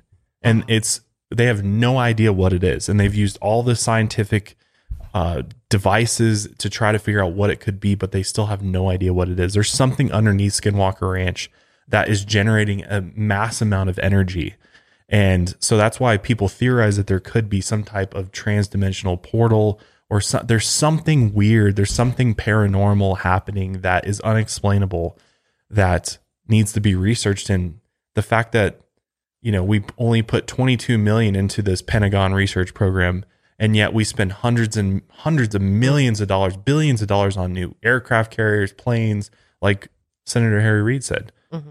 on, on things we don't need when the real thing we should be studying is what's going on. What are we seeing in the skies? What are you know what's going on at Skinwalker Ranch? And of course, a senator is not going to be like it's aliens. Mm-hmm. But Robert Bigelow feels otherwise, though. So here's a clip from a 60 Minutes interview that has now been erased from the internet, which I find very interesting. That he did, where he literally gives you all the answers. Do you believe in aliens? I'm absolutely convinced. That's all there is to it. Do you also believe that UFOs have come to Earth? There has been and is an existing presence, uh, an ET presence. And I've spent millions and millions. I probably spent more as an individual than anybody else in the United States has ever spent on this subject. Is it risky for you to say, you know, in public that you believe in, in UFOs and aliens? I don't care. You don't worry that some people will say, Did you hear that guy? He sounds like he's crazy. I don't care. Why not? It's not going to make a difference. It's not going to change reality of what I know. Do you imagine that in our space travels we will encounter other forms of intelligent life? You don't have to go anywhere.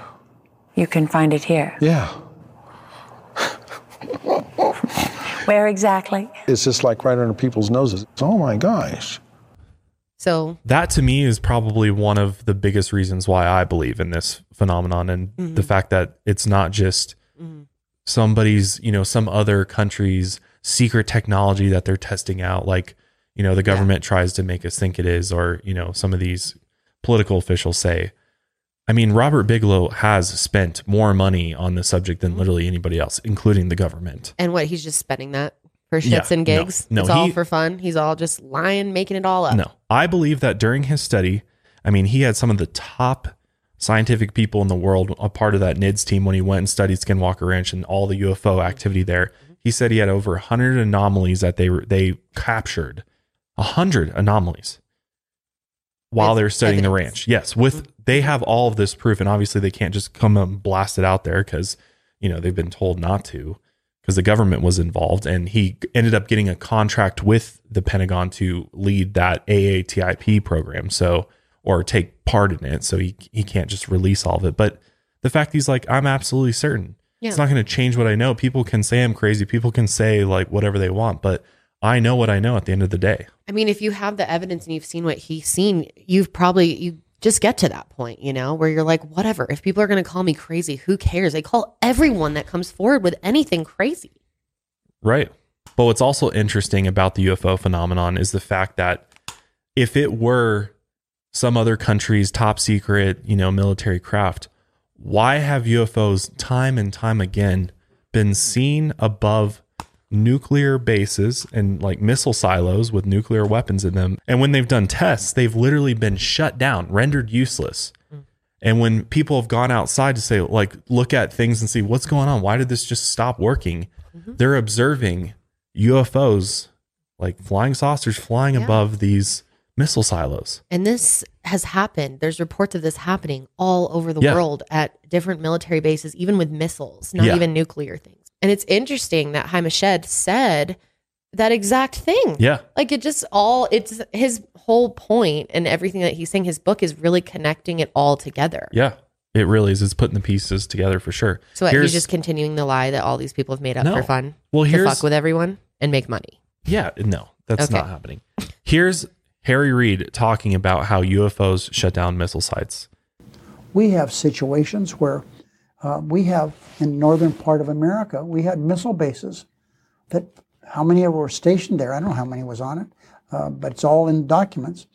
But scores and scores of mostly men up there would come out and look up there. Oh, I wonder what that is. It just and they wouldn't leave.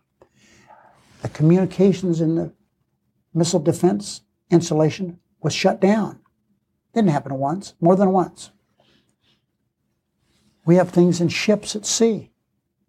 These things in the water, what is that? They can't get rid of them.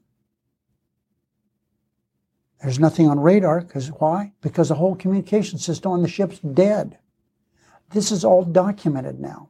And now we can have pilots and shipmasters who are see these strange events report it back to their superiors because they're not crazy. It's been happening for a long time. So why shouldn't we study this? That's coming from our own government. That's a politician, Senate Majority Leader for a long time, Harry Reid, very respectable guy. Well, I whether mean- you you're into his politics or not, I Yeah. feel like you've got to take what he says Yeah.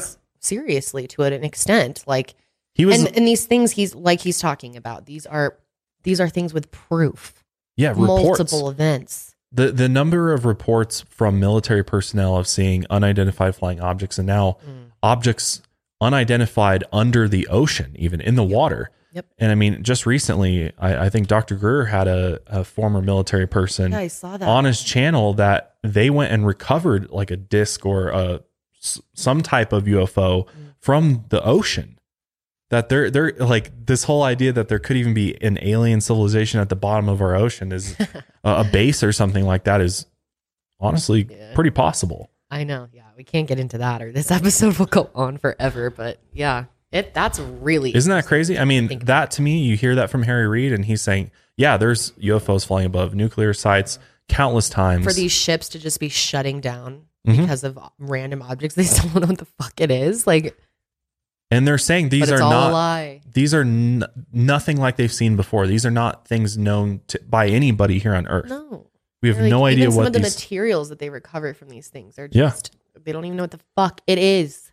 they're they're trying to figure out what what it's made of and when mm. they look at the atomic structure the number of isotopes is unlike anything we even have here the number of elements is unlike anything we've had here ever been able to make here on earth or, or find naturally It's it's really interesting. So this kind of leads us to, you know, this idea of well, when we think about aliens, if aliens are here, is there a possibility that they are, you know, there's just like there's evil humans and there's good humans and there's or there's people that do bad things. Mm-hmm. Are there alien species out there that do the same thing? Are there good aliens? Or are there bad aliens? And this is very, very controversial because a lot of people believe that it there's probably bad aliens, there's probably good aliens. Mm-hmm. Could there be a, th- an extraterrestrial threat? Absolutely. Is that something the military might be preparing for? I mean, look look at the space force. We finally mm-hmm. created a a force for space that's mm-hmm. literally to defend maybe defend Earth or just defend outer space around our planet or go into space and try to conquer. So even if there is some type of galactic federation, it's possible there are groups that are not part of it and could be a threat to Right. us and them. Right, for all we exactly. Exactly. And this whole idea of a galactic federation has been thrown around a lot. There's a lot of whistleblowers out there. We don't have time to go into all of that today, but there's a lot of individuals out there that claim that they've known about this for a long time. They've even been a part of top secret programs, a part of what I what I referenced this secret space program or multiple secret space programs that went on after Roswell that you know we took that technology we recovered and back engineered it and then essentially created a top secret form of NASA where we did go off site we did create a breakaway civilization on Mars where there are people there right now that are working and living you know on a base on Mars or the moon or other planets in our solar system there is a possibility that that could indeed be true I mean Eshed said there is a base there's US astronauts on Mars right now working there again, extraordinary claim. Where's the evidence? Mm-hmm. But I mean, I feel like that's something we'll see more of in the future. More claims of that, more possible evidence. and we've heard that from a lot of whistleblowers out there. I mean, we've heard it. We've heard things from astronauts, Yeah, which we will get into that as well too. we will. But I wanted to bring up Dr. Greer again for a second because he is uh, the guy that is really pushing this idea that extraterrestrials out there, they're going to all be peaceful because anybody that's evolved enough and smart enough to come across Yeah. space is going to be peaceful. They're not going to be here to try to, they would have already destroyed Yeah. us, is That's what, what, I like saying. to think too. Is that intelligent beings are kind and understand the value of life and wouldn't want to just be destructive and kill. But I mean, how do we actually know that? That's a nice idea and a hope, but we don't know how to how. Yeah. Can we prove that? You know, I mean, we really can't. But according, it makes me feel better, of course. Well, the thing the thing with Dr. Greer is that he believes that you can actually communicate with these interstellar civilizations right now. Like if you learn certain these what he calls CE5 protocols, close encounters of the fifth kind, if you learn how to basically raise your consciousness, raise your vibration and through meditation you're able to actually get your higher self to a place where you can connect with these extraterrestrials. And he does these expeditions where they go out and they sit in a circle and meditate and they're actually able to have visits from extraterrestrials. And there's a really great clip from his documentary that he put out close encounters of the fifth kind that i just wanted to show you guys because it's it's really interesting We're dealing with civilizations where almost every aspect of how they appear in our time space would look like magic to us. And in the CIA, uh, this is actually called WSFM. Sounds like a radio station. It stands for Weird Science and Frickin' Magic. A spacecraft can be completely 3D, like you see a solid aircraft. It can be partially in this dimension, but shifted mostly into another dimension. So I liken this to like when you're turning a dial on an old AM radio and you can move it across and you suddenly pick up Chicago and New York at the same time. They're bleeding together, dimensional bleeding. And so often these ET craft will be partially in this dimension, but mostly out. And all that we will detect in this dimension might be an electronic signature, orb, or an object that appears and flashes in and out, a scintillation of light that then vanishes, or an object that comes in where it looks almost like a hologram of an ET being that will be standing amongst us. But it's an electronically teleported version of that conscious being. I love this one. His name is Bijou. It's pronounced Bijou. He's an interstellar being from Andromeda, and he has a very bright looking nose because there was a uh, orb here that teleported him onto the site. with the naked eye, the only thing that was seen was this sphere that came up right beside my shoulder. When I asked him where he was from, he said it was from Andromeda galaxy. They're interested if you have a pure heart, a clear intent, and you're wanting to join them in universal peace. That's it. It definitely makes it feel less scary. Yeah. But- he gets a ton of flack. A lot of Yeah. people think he is just like the ultimate liar and he's just, this is all for money and this is all fake. But I'm like, the evidence that he's put forward to show like he, Mm-hmm. He actually knows what he's talking about Yeah.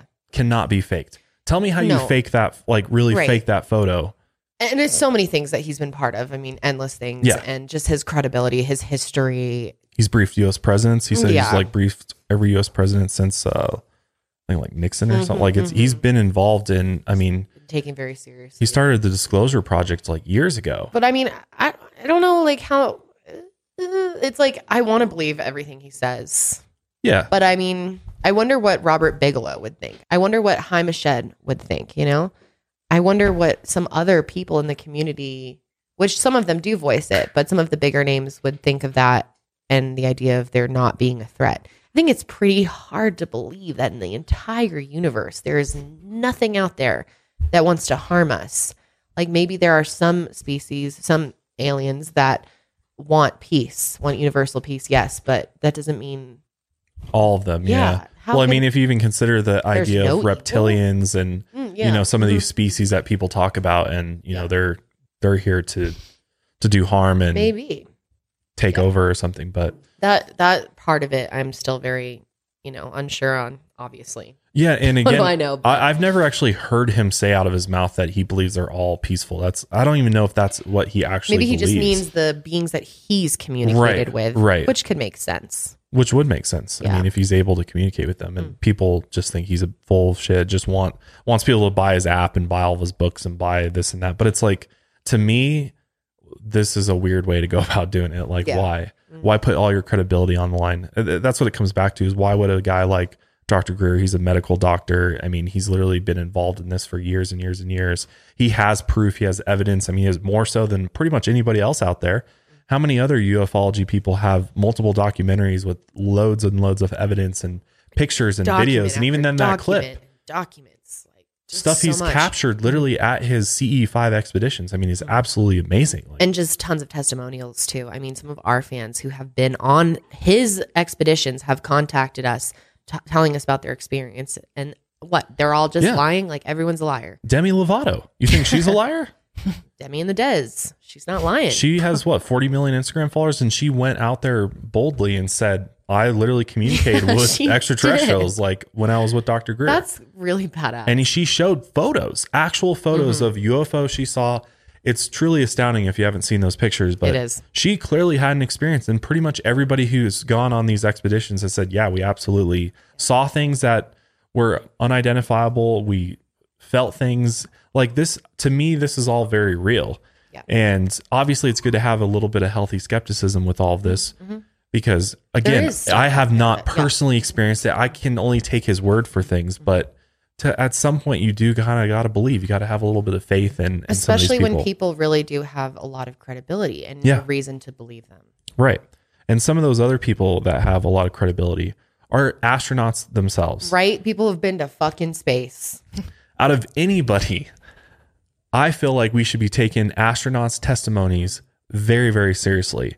And i feel like the average person doesn't even know that these testimonies exist No, because they've all been covered up. Yeah. Mm-hmm. They've been deleted. The the clips I'm about to show you are actually from a YouTube video I did like two years ago, where I talked about seven different astronauts who all claim UFOs and aliens are here. And I'm going to just show you a couple of the big ones: uh, Edgar Mitchell, Gordon Cooper, Dr. Brian O'Leary, Buzz Aldrin, and Neil Armstrong. Yeah. So we'll show you some of these clips because it, it's truly amazing what what they have to say about what they saw in space. So and if here's you just think they're all liars at the end of this i would like to hear why yeah, in the why? comments Why? You think an astronaut would lie about this? Like, why? all of them Yeah. Okay. Here's Edgar Mitchell. But there's something else he'd like you to know. I don't know how many or where or how they're doing it, but um, They've been observing us and here for quite some time, and we see these craft all the time. Ed Mitchell is a straight talker and a true believer that we are not alone. I believe what I'm saying, and I cite the evidence that I know. He says that the government he served in the military and as an astronaut is perpetuating cover ups of alien sightings, going all the way back to the legendary 1947 Roswell incident, an alleged alien spacecraft crash where remains were allegedly recovered. The reason for the denial was uh, number one, we didn't, they didn't know if these were hostile and could we uh, protect ourselves from them. Didn't want the Soviets to know, so they devised to, to lie about it and cover it up. He has no doubt there are alien craft observing Earth right now, and many more out there looking for us. How many civilizations could there be, or do you believe there are out there? Billions. We got billions of uh, billions and billions of stars in a galaxy, and billions and billions of galaxies, and it doesn't take uh, but a, but a few planets around a few stars to have quite a few uh, civilizations. So here's what uh, Gordon Cooper had to say in an interview. These are all news interviews, by the way. I read about this incident you had in 1951, and you said you saw literally hundreds of unidentifiable flying objects. Yes, they were flying quite high. How high we couldn't tell because we couldn't get anywhere near their altitude. But they were either very large craft way up or smaller crafts, still well above what we could get to. For a day and a half, all of this happened, but then no one wanted to talk about it. Well, we sent a report forward on it, and, and the answer that finally came back months later was they were probably high flying seed pods. Six years later, Cooper again encountered a UFO. This one definitely was not a weather balloon. While supervising flight testing at Edwards Air Force Base, his military camera crew actually filmed an unidentified saucer shaped object landing near the site. As they were sitting there filming, a little saucer came from, uh, I say little saucer, it was a saucer, came flying over their heads, put down three little landing gear and landed right out on the dry lake bed. And they picked up their cameras and started over toward it, filming as they went. And when they got in fairly close to it, it lifted up, put the gear back in the wheel wells, tipped up, and took off at a great rate of speed. Here's a clip of Dr. Brian O'Leary, a former NASA astronaut and Princeton physics professor, talking about what he thinks about UFOs. There is abundant evidence that we are being contacted, that uh, civilizations have been visiting us for a very long time, uh, that uh, their appearance is bizarre from any kind of traditional materialistic Western point of view, that these visitors use the technologies of consciousness, they use toroids, they use co rotating magnetic disks for their propulsion systems. That seems to be uh, a common denominator of the UFO phenomenon and how they can work, uh, manipulate time and space locally. And finally, we've got Buzz Aldrin and Neil Armstrong. So these guys obviously were the first guys on the moon for the US. And Neil Armstrong was the actual first one to walk around on the moon or hop around, really. But he has never actually come forward and, and talked publicly about what he experienced or what he saw there. But Buzz Aldrin did.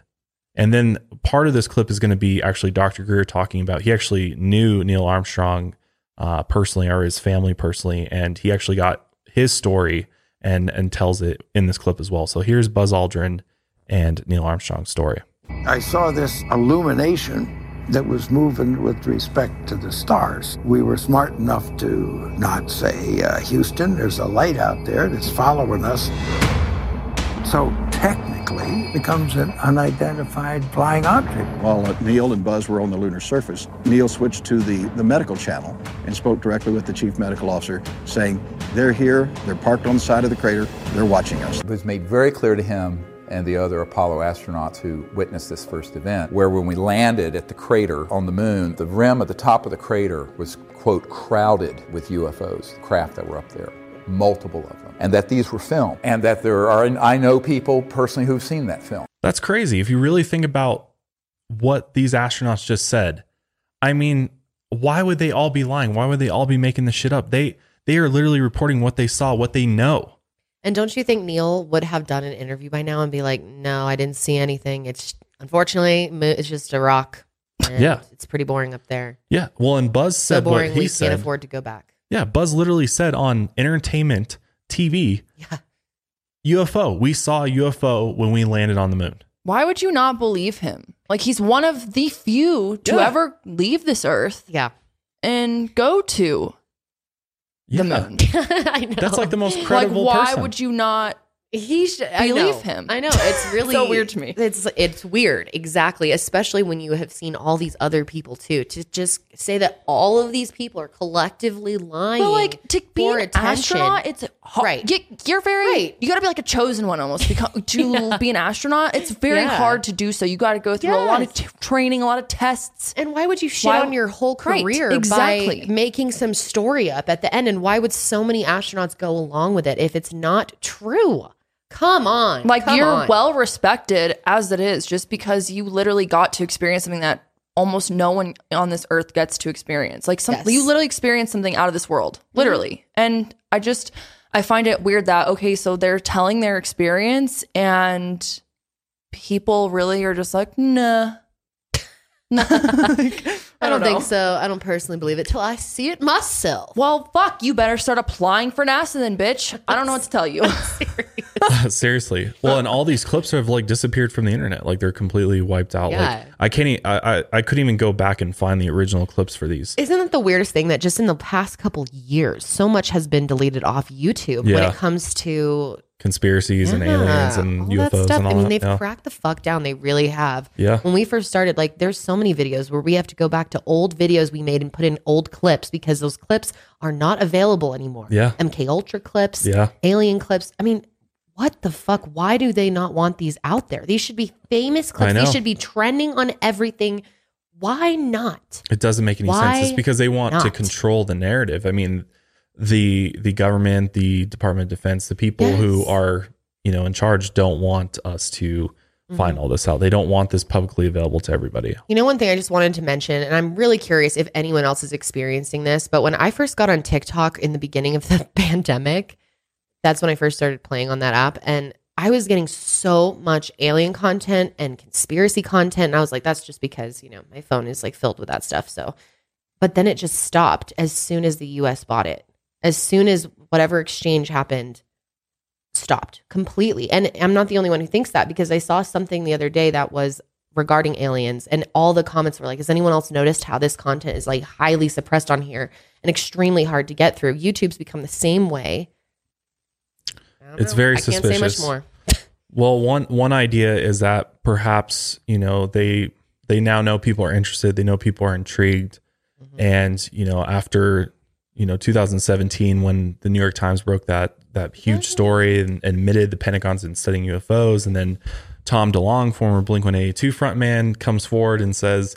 Hey guys, I'm I'm kind of the new face for the government to disclose aliens and, and UFOs. I mean, as I said, aliens, but to you know i i created this company and we're gonna i got all these top guys all the ex people from the pentagon's ufo And he's program got a lot. He's got a lot of really smart individuals working on studying some of these exotic materials that they claim they have and they're working on kind of bringing this to the public. Like this is the vehicle i think that disclosure is going to happen through. And i wanted to end this episode with a clip from tom himself. He was on a radio interview talking just about like what he's doing and kind of what what he thinks. Like they ask him some interesting questions about you know why is there only like bad pictures of of these UFOs which that's not true. There's tons of good evidence of it. But it's interesting to see him kind of lay out his thoughts of how how he thinks things are going to play out So what's happening slowly is the stigma's going off. People are starting to realize, oh my God, this is real. And it's not just people in urban areas that see this stuff. It is pilots and generals and astronauts and everything else. And and uh, and it's not just a 20 incidents. It's thousands and thousands of incidents. why aren't there better pictures, Tom? There of are, crafts? uh, there are, but a lot of them are classified for various reasons too. It's funny the the UFO in a video isn't classified, but where they caught the photo might be, you know, on what system area, might okay. be. So that's the problem. It's like, okay, we weren't supposed to be over Russia or something, you know. It's like, Oh, okay. or the camera is like so crazy good that we don't want anyone to know we can take pictures like that. So it's things like that that make it difficult. So would you say the one of the main reasons that the government wanted it to, you know, people there to be a stigma so long ago and for just little itty bitty things to be leaking out now is because it would terrify people? And is it a matter of just sovereignty? Yeah, it's uh, it would terrify people. What Um, would ter- Sure. Can you? Um, I think it's the the idea that you know there's there's something here. Yeah, humans aren't the elite beings. It- there's, there's, something, else. here that's potentially millions of years more advanced than us, and it can do things that we can barely even fathom. And uh, that, Ellie's so happy right and now. what that- so stoked. And what that means is that humans may not be alone or in charge. And we're not know? that important, which We're not. freaks people out. Yeah, but that also is like one of my big pitches to the generals I first started meeting with. I was just like, you know, you guys are out fighting all these wars based on belief systems, but if you if you really attack the core issue, we might start coming together as a planet. And and that's kind of what my hope is with all this stuff. Mm-hmm. That's what the day the. Earth stood still was about. Yeah, well, exactly, and I and a lot of a lot of even Independence Day was like about that kind of Yeah. stuff. But the reality is is that once we realize that the universe is teeming with life, that there's billions of galaxies for a reason, you know, um, the, and it's that's so weird. That like I remember I watched this documentary where they put a seatbelt in a Ford car, and they're like, "Well, that was a good idea," you know. it's kind of like, well, you know, we see billions of galaxies, but yet we're still not really computing that Yeah. that there's life everywhere, and there is. So what will we- there be a time in our lifetime, Tom, where it will be publicly accepted and acknowledged that they are here? It's coming. So uh, that's what we've been doing. So at To the Stars, we have been specifically involved in three things, which is getting ready to bring out the stories, um, studying it with the public and really big, uh, you know, AI database um, algorithms and all this different stuff. And then the third thing is building the technology. So we're active in all three of those. So you're saying it's coming. So five, 10 years, 15, 20 I, years, th- I think 20, 30 years. I think within the next f- three to five years, you're going to start hearing rumblings of hearings.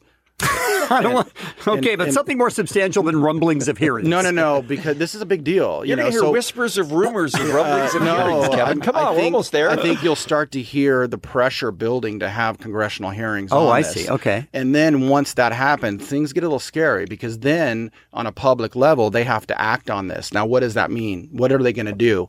Now, you know, I, I, I, I know a lot of things of what we've done, but the idea of those things happening on a public, you know, forum is just, it's terrifying. It could be chaos. It could be chaos. You Yeah, know, what are you going to yeah. do? Like have a landing or something? Yeah. Maybe, maybe.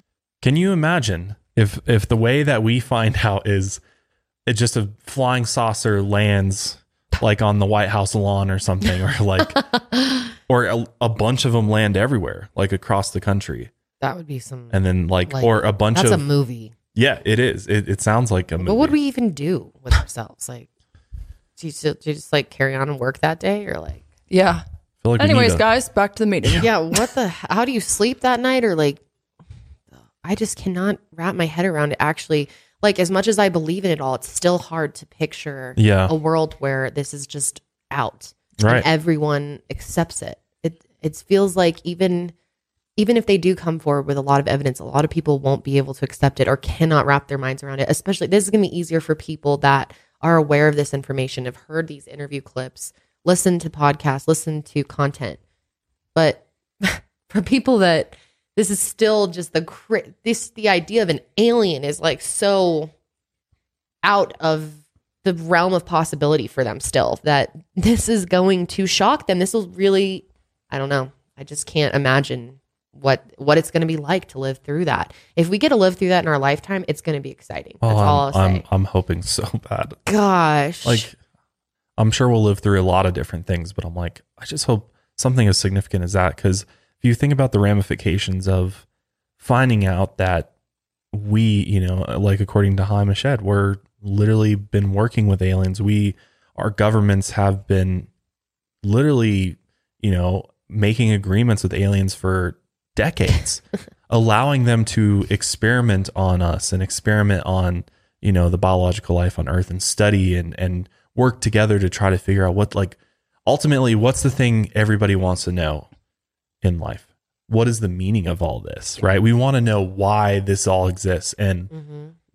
what better partnership than to partner up with some civilization that's millions of years farther yeah you know more advanced than we are Maybe they, to figure this out They're going to have a lot of answers to our questions. Maybe they can answer what the purpose of life is. That's what I'm saying is Wouldn't like that be wild? that's gonna that's what's gonna happen is you have to think that part of the reason why people are so scared is because we are gonna get answers to some of these questions that have just been baffling us for so long because there's no way that a, a advanced civilization that is advanced enough to travel through space and time come here and visit us and and observe us yeah. is not going to know more than we do, especially about our origin story. I think that's what is going to be the biggest thing because if we find out that our origin and they have proof and they can show us like this is where you came from, you know, you guys are not actually from this planet, you came from this planet. And your Your your, archive, wrong. yeah, your Here's how. archives were destroyed. It was all in the Library of Alexandria that was burned to the ground. Like if we connect, if they're able to connect the pieces of how we really got here, and maybe Mm. the Anunnaki creation story is real. Maybe you know we were you know brought here by some other species and and merged with them, or they made some hybrid. You know, we're a hybrid alien species of something. Like, just think about how much that will change. Like, we've been That fighting all these wars, and like all these militaries just want to Oh, we're so fight each other, and like we're, Yeah. we, we look insane. Yeah, we really do. As yeah. I mean, that's what's really mind blowing is not only can they tell us a lot about possibly about our earth and our own history, but about the universe itself and about other I mean, the history behind the universe. Imagine how much history there is to go over. And finding out that kind of information, at least for humans, would be so insane. It'll Like, change everything. uh, we have slowly learned what we have learned over time with Mhm. many experts many researchers scientists etc but to just have another source come to us with thousands and thousands possibly What are you guys doing? yeah all of this information dumped on us at once i just Yeah. whoa makes me shake my hands it's like crazy to think about And what if that's why they haven't disclosed to the public? that's exactly why That's exactly why. Because we're they know that We're not ready. We're not ready to, and a lot of people think we need. You know, we're also not ready spiritually. That we need to ascend to a higher level of consciousness before they are going to reveal themselves to us. Like they feel like we're too primitive still. I mean, some people say we're still not even like we're within 100 years of reaching the type 1 status, but we're still not there. And these other civilizations that are visiting us and have been visiting us are type at least type 2, type 3. I mean, their the their abilities are literally millions and millions of years farther in the future than we are. Like they probably look at us putting gasoline in our cars Yeah. and like taking hours the way that we produce to fly energy. across our planet Yeah. you know takes like 40 fucking hours to get to the Yeah. middle east 50 Yeah. some They're Ugh. like that takes us two That's seconds. so insane. We can literally manipulate space yeah and time. that's what i'm saying is like us accepting possibly millions of years of information that's ahead of us Ugh, i can't even imagine what that would look like Well, and and so all the ideologies and We we theologies that are so going to be completely like all of these people who, you know, uh, believe religions, and you know maybe there's certain things that are you know true about what the religious texts say, but ultimately they've been misinterpreted completely, and there's missing pieces to it, and and they're going to put those pieces of the puzzle together and be like, actually, you know, there's all these theories that like Jesus was an alien,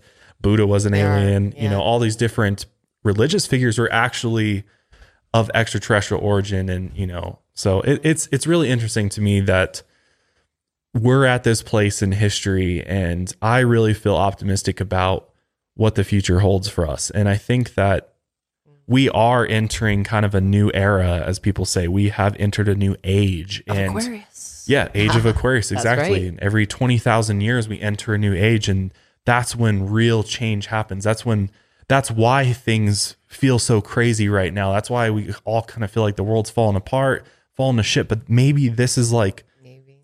you know we're about to be ascended into another just another realm of of life. And understanding of who we are as human beings and what's our purpose and what what is all around us that we have failed to to see all this time. If that's true doesn't that make you feel kind of special that we might Absolutely. get to witness such a huge I mean, huge yeah, thing. remarkable moment? It's a huge huge maybe. Who knows? I mean we might be sitting here five years from now like well guys it still hasn't happened. We're at the same spot as we were. Well i mean f- five years i mean who knows? But Yeah.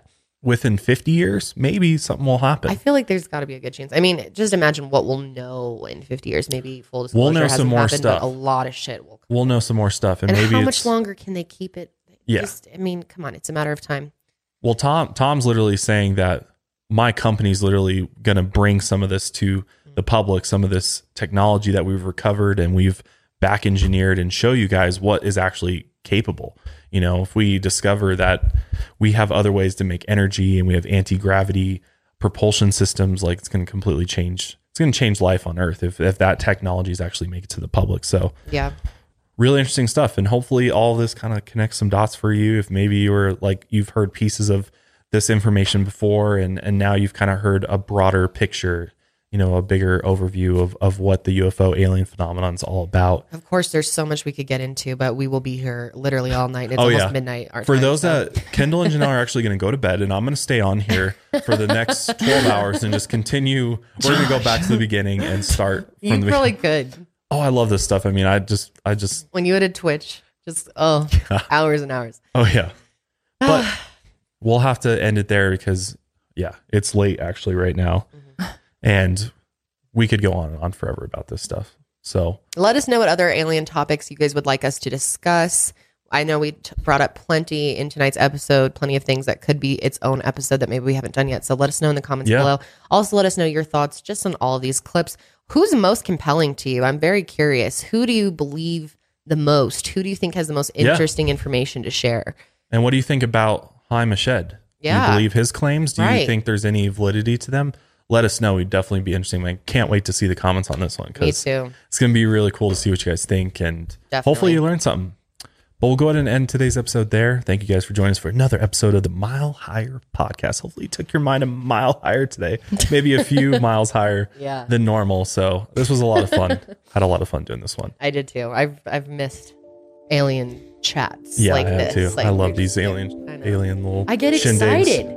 It's Oh, so exciting. It is exciting. It's really, really cool to think about what the future might hold for us and humanity. It is. It's going to get better. We'll leave you at that, hopefully. but until next time, guys, stay safe. And stay woke.